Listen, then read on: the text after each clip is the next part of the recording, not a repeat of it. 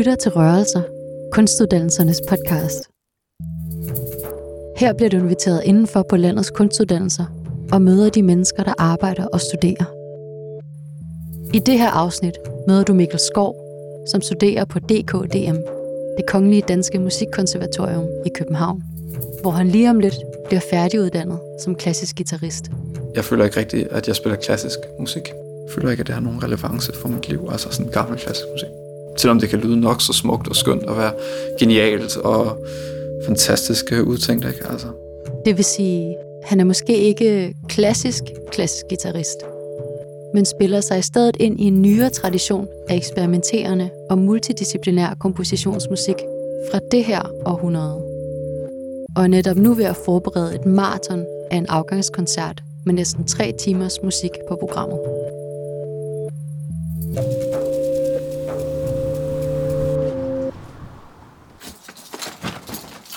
Bussen? Ja, det er metroen skal man skifte tre gange i forhold til, hvor jeg bor. Så der er altid den der Når Mikkel ikke har prøver i konservatoriets lokaler på Frederiksberg, holder han til i et øvelokalkompleks i Københavns Sydhavn. Et meget øh, rockagtigt sted.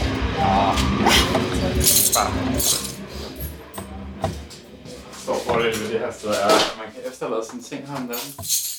Øhm, og det kan man ikke de fleste steder, som ikke koster en bundegård.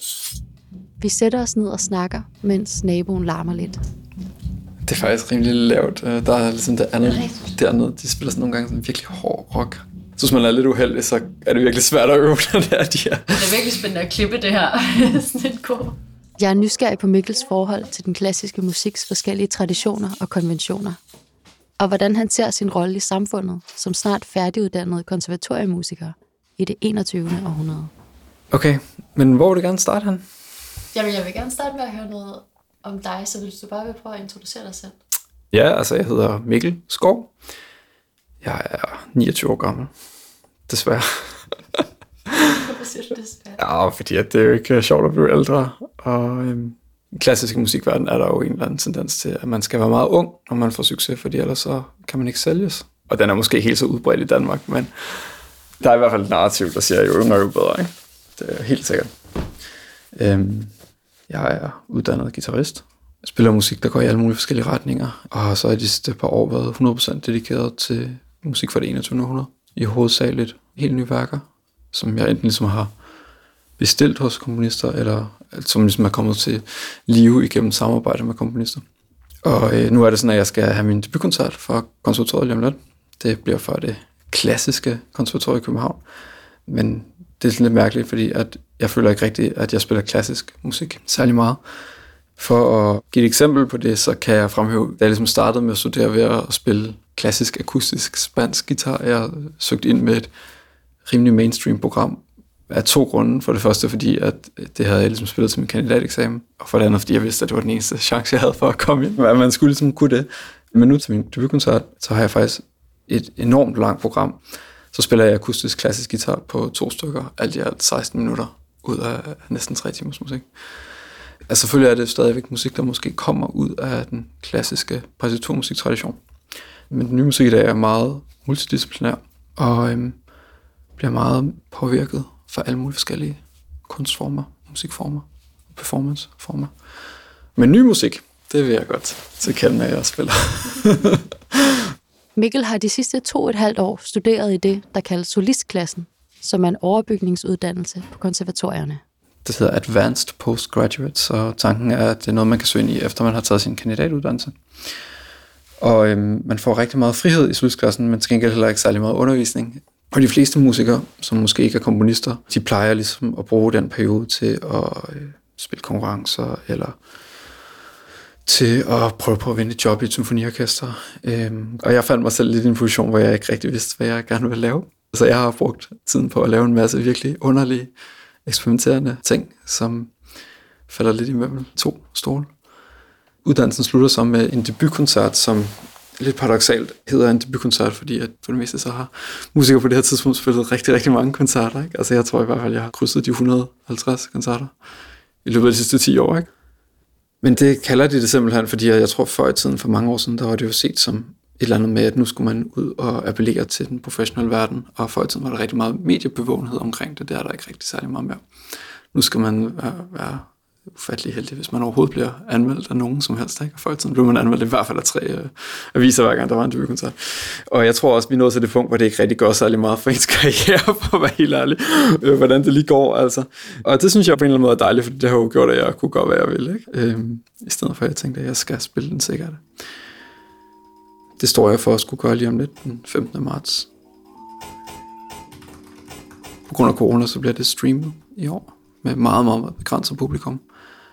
Men øh, forhåbentlig med en flot livestream. Jeg har i hvert fald en masse dygtige folk, engagerede fotografer og lysdesignere og fire tonemester og hvad ved jeg. Øhm, og til koncerten kommer der til også at være alt i alt syv musikere, der performer. Ikke på samme tid, men øh, i forskellige små konstellationer.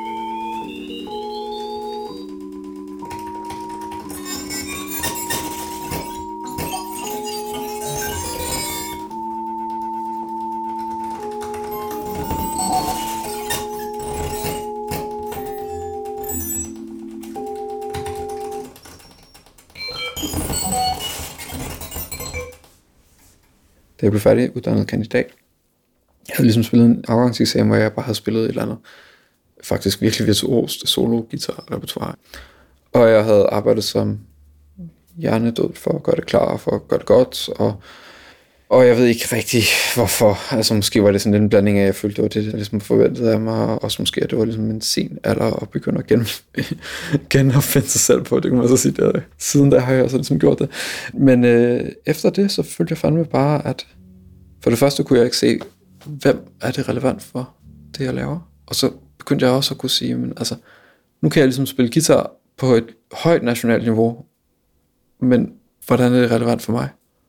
Og jeg havde sådan ligesom valget med, enten så går jeg den ene retning, som er, at jeg skal bare fokusere, fokusere, fokusere og prøve på ligesom at få en eller anden international karriere som solist, whatever det, det nu er. I dag er det jo lidt kedeligt, så det er jo sådan nogle festivaler, hvor der er meget sådan indelukket miljø. Ikke? Eller også så var jeg nødt til at følge at gøre noget, som der udgangspunkt har mere relevans for mig. Og jeg tror, at det var ligesom det, der fik mig til at ændre min måde at arbejde på, og tænke på relevans også. Altså, jeg har jo spillet en del mere traditionelt klassisk guitar. Ting, hvor jeg vil sige, det her musik, det vil jeg nok ikke spille til en koncert i det professionelle musikliv, jeg selv præsenterede, men hvor det ligesom har været en måde for mig stadigvæk at få noget ud af undervisning. Ikke? Og det synes jeg da også, jeg har fået meget ud af. Altså, det er jo ikke, fordi det er den måde, man tænker om musik på i den klassiske musik, eller den klassiske nøje musik for det 20. århundrede eller sådan noget, ikke kan bruges til rigtig mange ting, når man spiller helt ny musik. Det kan den bestemt. Ligesom det kan den måde, man sådan tænker på musik på. På rytmekunst sikkert også. Så jeg synes, jeg har fået rigtig meget ud af det, selvom jeg ikke ligesom har kunne arbejde med det, jeg virkelig vil arbejde med som musiker. Det er ofte det, der er svært for mig med klassisk musik, og jeg føler ikke, at det har nogen relevance for mit liv, altså sådan gammel klassisk musik. Selvom det kan lyde nok så smukt og skønt og være genialt og, og fantastisk udtænkt, ikke? Altså, og det kan det jo også sagtens. Ikke? Men der er det jo en, en fordel nu i det 21. århundrede, ikke? Altså, at man kan jo også ligesom sige, at de ting, man ikke synes er okay ved den institution, der er omkring klassisk musik, kan man gøre noget for at ændre. Ikke? Altså det er for eksempel et spørgsmål om kunstbalance, ikke? i hvad radiosymfoniorkestret spiller. Ikke? Altså, men de har jo lidt et problem med, at 90% eller et eller andet latterligt 99% at de komponister, de spiller, er jo mænd. Og de har så også det problem, at rigtig meget den historiske musik er jo også bare skrevet af mænd, ikke? hvilket jo er noget øh, fucking lort, men altså, man har jo ikke en tidsmaskine. Øh, man kan sige, selvfølgelig kunne de jo gå tilbage og prøve, om de kunne opdage et eller andet, men altså, de kan jo også så gå ind og bestille nogle nye værker, måske skrevet af komponister, der ikke var hvide mænd. Ikke? Men altså, der har jeg det bare sådan lidt, altså som kunstnerisk leder af et ensemble, og som producent for de koncerter, jeg laver med et ensemble, de koncerter, jeg laver selv, der er det jo muligt at gå ind i langt højere grad og arbejde med nogle af de problemstillinger, som er relevant. Og det er ikke kun i forhold til kunstbalance, det kan også være i forhold til, hvordan det er, at vi ligesom interagerer med kunst i et postmodernistisk eller et post-internet samfund, altså hvordan man lige vælger at filosofere omkring vores verden. Ikke? Og det er jeg personligt rigtig glad for, ligesom at have den frihed, fordi at hvis man er musiker ansat i et ensemble, så har man jo ikke en agenda selv. Man spiller det, man får penge for. Ikke? Og det har jeg ligesom på en eller anden måde svært ved at se mig selv i som kunstner. Mikkels debutkoncert skulle have været en del af den årlige Pulsar Festival, som er de studerende ved DKDM's egen festival, hvor de arrangerer koncerter, og komponiststuderende får deres værker opført af professionelle ensembler og orkestre. Men det er alt sammen aflyst i år, og det er kun ligesom koncerter med nogle lidt mere beskedende opsætninger. ikke særlig mange musikere. Så har de lavet noget med noget geolocation. Og så min relativt store øh, debutkoncert, som måske kommer til ligesom mentalt at fylde lidt meget, lidt for meget måske i forhold til festivalen nu. Fordi de andre ting, der ligesom blev aflyst. Ikke? Mikkels debutkoncert falder i to afdelinger. En tidlig og en sen, som finder sted i hver sin koncertsal på konservatoriet og har hver sin stemning, kan man måske kalde det. Sidste år der havde vi sådan en uh, tradition med at lave sådan nogle late night koncerter, og det synes jeg var virkelig, virkelig var nice, fordi at, så efter man har ligesom været til koncert, hvor det ligesom skulle være så fancy og institutionelt og øh, berømte musikere og hvad ved jeg ikke, og store opsætninger og sådan noget.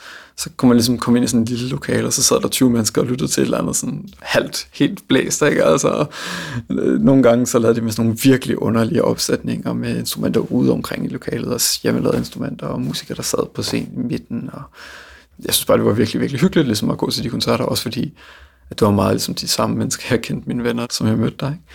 Og jeg tænkte bare ligesom, da det var, at jeg skulle ligesom planlægge den her debutkoncert, hvilket jo var før nedlukning, at øh, hvis jeg havde mulighed for det, kunne det være sjovt at lave et eller andet, som måske ville give mig rum til at lave nogle af de ting, som var lidt mere, øh, lidt mere out there, ikke?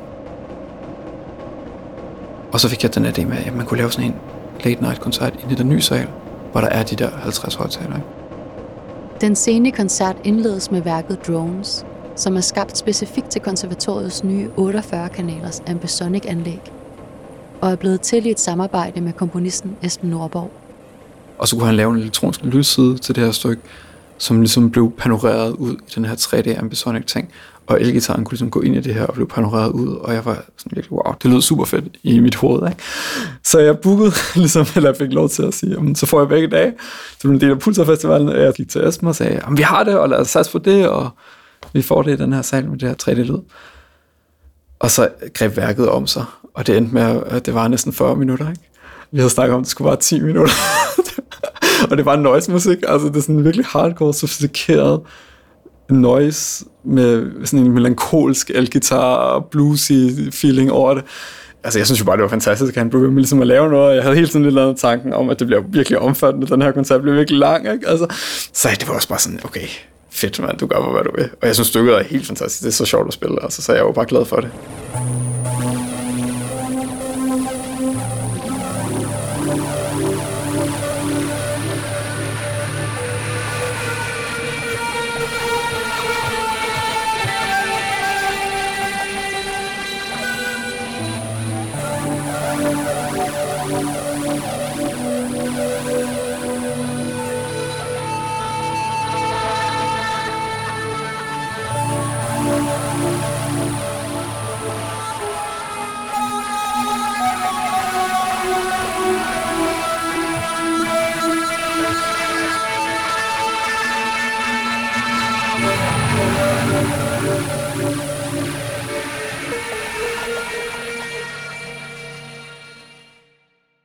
Af værkerne til debutkoncerten opfører af musikere fra Ensemble Klart, som Mikkel har stiftet i løbet af sin studietid sammen med en række af sine medstuderende.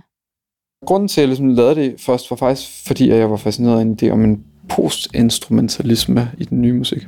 Jeg observerede ligesom en tendens, som jeg synes lå under rigtig mange af de ting, som der skete inden for den nye musik, som jeg fandt interessant. At rigtig mange komponister begyndte at se på de ensembler, som de arbejdede sammen med, som en gruppe af musikere og dygtige performere, i stedet for specifikke instrumentalister.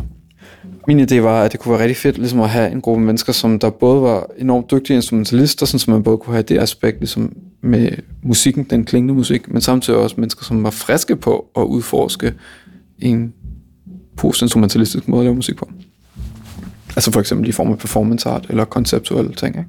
Og det har jo så været, øh, været mig selv, ligesom har produceret koncerterne, som vi har lavet, projekterne, vi har lavet, og jeg har heldigvis været enormt heldig, at der har været rigtig mange komponister, der har bakket op om projektet ved at skrive værker, eller omskrive værker, oprindeligt set, så var det jo bare mig, som der skrev en mail til Niels Rosingsgaard, som er kompositionsprofessor på konservatoriet og spurgte, om jeg ikke måtte få e-mailadressen til alle de komponister, der gik på kons, og kunne skrive et eller andet til dem, og så sagde han, kommer du ikke bare til vores seminar i stedet for? Så en eller anden onsdag klokken 4 stod jeg der, og så sagde han, om der er en, der hedder Mikkel, der gerne vil snakke med jer, og så stod jeg der og snakkede, jeg vil gerne lave et ensemble for at spille jeres musik, ikke? Altså, og når jeg tænker på det i dag, er det jo enormt arrogant, fordi jeg kom jo ikke og sagde, jeg vil gerne lave et ensemble og betale en masse penge for at skrive værker til det. Det var mere sådan, jeg ved jeg overhovedet ikke, hvad jeg laver. Altså.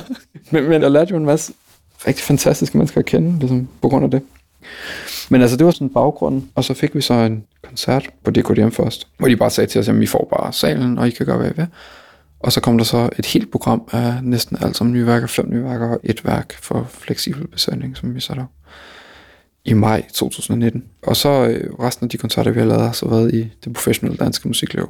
Med større eller mindre held finansieringsmæssigt, men jeg synes med stor succes kunstnerisk. Og der har været en følelse af, at det har været i høj grad også et fælles projekt.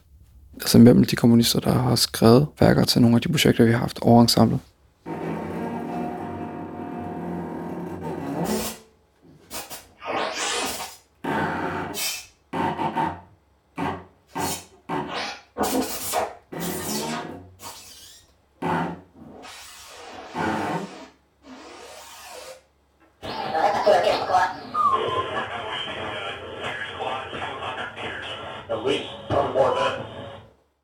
Musikere fra Ensemble Klart er også med til at opføre værket Generation Kill af komponisten Stefan Prince, som selvom det er fra 2012, er det ældste værk på programmet. Den version, vi laver det i, det er for en slagtøjspiller, som så bliver for det ensemble, jeg har klart, og en cellist, og så bliver det ligesom en kollaboration mellem deres ensemble, som hedder Ekimina-duoen, og så øh, halvdelen af Klart Ensemble. Og det, som der er, at det her værk har bare kostet så mange penge at producere, så jeg er faktisk virkelig glad for, at vi ligesom har betalt for det sammen, fordi du skal have indspillet videoer med lydmand og fotograf, som skal klippes, som skal sættes ind i det her program, som så bliver triggeret og projiceret op på de her hjemmelavede skærme, som er sådan virkelig, virkelig store og skal have sådan noget specielt importeret øh, materiale. Og så med projekter, som du kontrollerer med en PlayStation controller, samtidig med, at musikerne spiller, og det hele er så ligesom koordineret med et click track, som du har i Ikke? Men jeg synes egentlig bare, at det, som der var appellerende for mig ved det her værk, er, altså for det første så er det ikke blevet opført i Danmark før, selvom det virkelig er en klassiker i det 21. århundrede. Men jeg var lidt smule bange for, at koncerten måske kom til at blive lidt for meget 2012-ish. Måske føler vi os relativt tæt stadigvæk på den kunstscene, der var der for 10 år siden inden for eksperimenterende ny musik, men det er også bare ret lang tid siden på en eller anden måde. Ikke? Altså det er lidt mærkeligt, når man tænker på det, for den klassiske musik øh, ofte handler jo ligesom om musik, der i hvert fald er måske 50 år gammel eller, eller endnu mere. Ikke? Men øh, det er i hvert fald noget, som jeg er lidt bange for, er ikke at have for meget musikhistorie inden over de koncerter, jeg laver. Og så synes jeg så, at 2012 måske er musikhistorie allerede. Men man kan sige lige med det her værk, og grunden til, at jeg synes, at det var fedt alligevel, er, at det omhandler tematisk Irak-krigen. Ikke? Så det han benytter videoer af droneangreb i Irak-krigen, og spejler det ligesom op, sådan, så der det virker som om, at det er performerne, der sidder med de her Playstation-controller, som styrer de her droneangreb. Og som så også styrer musikerne i en eller anden form for så du cyber avatar ting. Ikke? Og jeg synes altså i forhold til både det aspekt med krig med øh, uh, USA for eksempel er stadigvæk involveret i Afghanistan, og Danmark er også involveret i flere krige, og, og jo mere vi ligesom ved om de krige, jo mere synes vi et eller andet sted i set i bagspejlet, at det måske var en lidt dårlig beslutning, eller i hvert fald en beslutning taget på et uoplyst grundlag. Og det synes jeg stadig var meget relevant faktisk for 2021. Og jeg synes egentlig også, at den der avatar-idé er utrolig relevant for, hvordan det er, vi ligesom har levet vores liv, også under den sidste års nedlukning. Ikke? Altså at øh, jeg har både undervist online og haft møder online og snakket med mine venner online. Og altså de der dage, hvor man sidder 10 timer foran computeren og ser 20 forskellige mennesker, det er jo øh, forfærdeligt. Ikke? Men altså, jeg tror da i hvert fald bare, at det er interessant, at den udvikling til at gå væk fra at have sin fysiske væren som ens udgangspunkt for at interagere med verden, den er bare accelereret helt vildt meget. Ikke? Og det er en af de ting, som tematisk det her stykke handler om. Så derfor synes jeg stadigvæk, at det er, selvom det er fra 2012, at det er relevant at spille i 21. Ikke?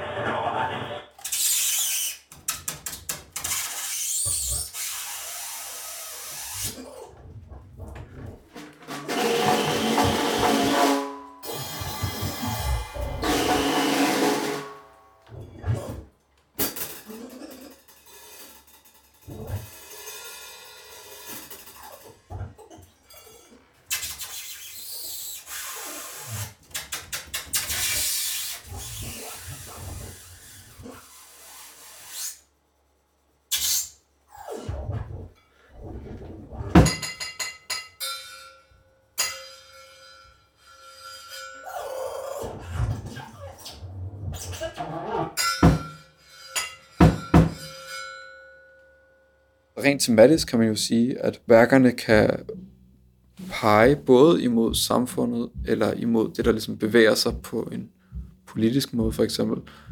Og egentlig så synes jeg måske, at den musik i dag, som er mest relevant, er den, der dyrker det individuelle øh, i komponisten. Den individuelle stemme, den diversitet, som står som sådan en stor kontrast til, at folk bliver mere og mere ens på en eller anden måde, fordi at vi alle sammen forbruger livet på samme måde. Altså vi begynder at flytte til en eller anden digital paradigme, hvor det er, vi ser verden først igennem vores online verden, og dernæst ligesom igennem vores sociale interagering. Og der kan man sige, at der, der synes jeg, at de vigtigste ligesom komponister og den vigtigste måde at lave musik på, det er ligesom det, som prøver på at stå, eller ikke lade sig påvirke enormt meget af tendenserne. I forhold til mit virke og hvad der er relevant, så vil jeg sige, at det der med at prøve på at give en stemme til nogle af de unge komponister her i Danmark, som virkelig er individuelle og har lyst til at arbejde på en individuel måde, eller se på deres kompositoriske proces anderledes. Det er jo ikke fordi, der er i en magtposition, hvor der jeg kan sige, at jeg kan tilbyde dem alt muligt, men det er i hvert fald en ambition. Og det der med at sige, at jeg ved godt, at der du måske ikke ligesom er etableret, og jeg ved overhovedet ikke, hvad det kommer til at ske, men vi arbejder sammen, men netop derfor er det vigtigt at gøre det. Ikke? Så på den måde synes jeg, der er en relevans. Jeg ved egentlig ikke, om jeg synes, at det er vigtigt for mig, at jeg kan spejle mit virke i det politiske klima. Altså jeg har lidt svært med at mange øh, ting, altså når man er jo musiker, er det jo ikke særlig vigtigt måske at tænke over sit publikum, men når man er producer af en koncert, så er det enormt vigtigt, fordi hvis du ikke kan beskrive øh, dit publikum til en fond, så får du aldrig nogensinde støtte, ikke? Men altså, jeg må simpelthen indrømme, at jeg har rigtig, rigtig svært ved, for eksempel nu er rigtig mange af de nye fonder, det handler alt sammen om, jamen, hvordan kan vi håndtere corona, ikke? Altså, hvordan kan man lave musik i en coronatid, og hvad kan musikken tilbyde folk, som har det svært med corona. Og jeg synes bare, at det er opskriften på at skabe dårlig kunst. Altså. Jeg synes ikke, at tingene skal være sort-hvid. Og jeg synes heller ikke, at det skal ikke være sort-hvid, hvordan noget kan være relevant. Og det skal heller ikke være sort-hvid, hvordan mit virke kan være relevant. Selvom jeg ofte er nødt til at prøve på at gøre det sort-hvid i en, en fondsansøgning. Men det er ikke sort-hvidt for mig. Jeg synes netop, noget har en stor kvalitet, når det kan blive fortolket på mange måder, fordi at du har jo et, et helt andet perspektiv på dit liv, end jeg har formentlig. Det er jo fuldkommen gældende, præcis så meget som jeg er. Og jeg synes bare, med det i mente, er det jo fuldkommen umuligt at sige, at et kunstværk er én ting. Fordi at selvfølgelig kan man beskrive det, at nu har jeg lavet det her kunstværk, og det benytter de og de materialer, eller de og de kompositionsmetoder, de og de instrumenter. Men lige så snart det bliver oplevet af nogle andre, så tager det jo en anden mening, og det er jo helt banalt. Men det er virkelig sandt. Så derfor synes jeg, det er meget farligt at begynde at sætte ord på. Fordi det begrænser også det, man laver. Ikke? Det begrænser det, man kan lave. Altså jeg synes, at det er enormt inspirerende, at jeg kan lave ting, der er så forskellige, men som alligevel på en eller anden måde ligesom kan sætte sammen til en eller anden helhed. Ikke? Jeg for eksempel i maj kan stå og lave en eller anden sådan abstrakt musikteater, og så den næste måned kan stå i et band og spille Marley-inspireret øh, rock. Det er stadigvæk inden for eksperimenterende lydkunst, kind of. Og det synes jeg jo er enormt inspirerende. Og hvis det var, jeg sad og sagde her, jamen jeg vil kun lave ting, som der relaterer sig til et eller andet i samfundet, så ville det måske være svært for mig at forstå, hvordan, når, hvordan kan jeg så gøre det? Det er vigtigt ikke altid at have så mange idéer, tror jeg, når man går ind til noget, og lede efter kvaliteter i noget, i stedet for kategorisk ligesom afvise det, fordi der man har haft en eller anden bestemt oplevelse med det på et eller andet tidspunkt. Ikke? Det tror jeg ligesom er en vigtig måde, hvordan man ligesom skal gå til kunst, både som kunstner og som lytter og som forbruger af kunst. Altså fordi der er jo ligesom en seriøs fare for, at tingene bliver til en eller anden form for brugskunst. Og lige så snart du har den der coronaprofil i en fondsansøgning, ikke?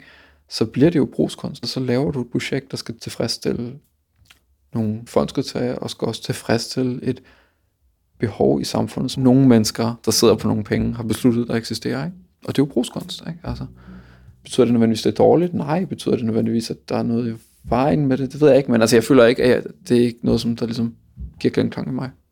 Når Mikkel om under en uge er færdiguddannet fra konservatoriet, vil han fortsat arbejde med Ensemble Klart og producere koncerter med en klar vision og noget unikt at byde på. Og meget af den musik, som vi ligesom spiller, eller de nye værker, vi bestiller, eller får som samarbejde, det er jo ligesom af helt unge mennesker, rigtig ofte.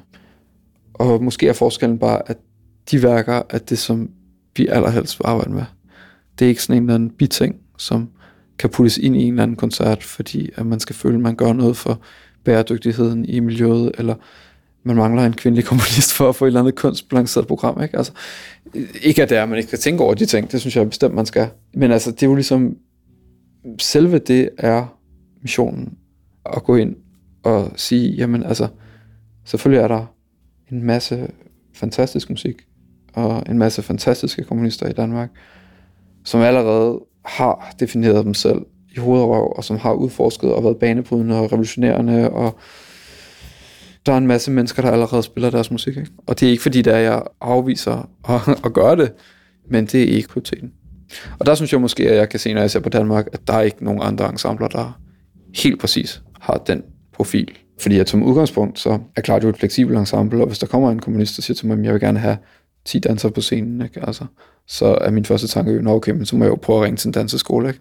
Men igen, det er jo altid en afbalancering i forhold til os som producent, at det er bare så pisse dyrt at lave ting. Og folk arbejder allerede for en latterlig lav timeløn.